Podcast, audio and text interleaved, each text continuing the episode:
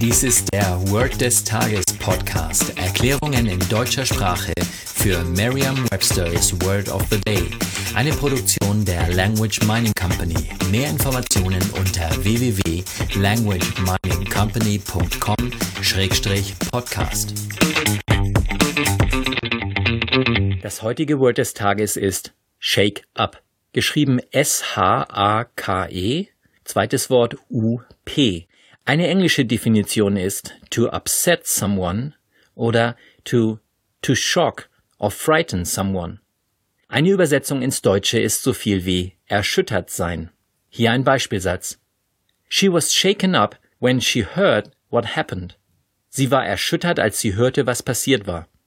Eine Möglichkeit, sich dieses Wort leicht zu merken, ist die Laute des Wortes mit bereits bekannten Wörtern aus dem Deutschen, dem Englischen oder einer anderen Sprache zu verbinden. Die Engländer sagen also nicht erschüttert sein, sondern mehr so viel wie geschüttelt worden oder noch besser hochgeschüttelt worden.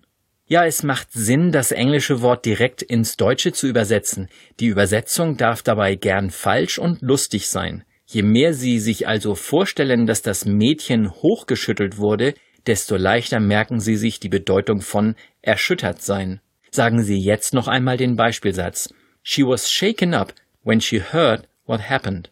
Vertrauen Sie dabei auf Ihre Vorstellungskraft. Je intensiver Sie sich die Situation vorstellen, desto länger bleibt die Bedeutung des Wortes und des ganzen Satzes in Ihrem Gedächtnis.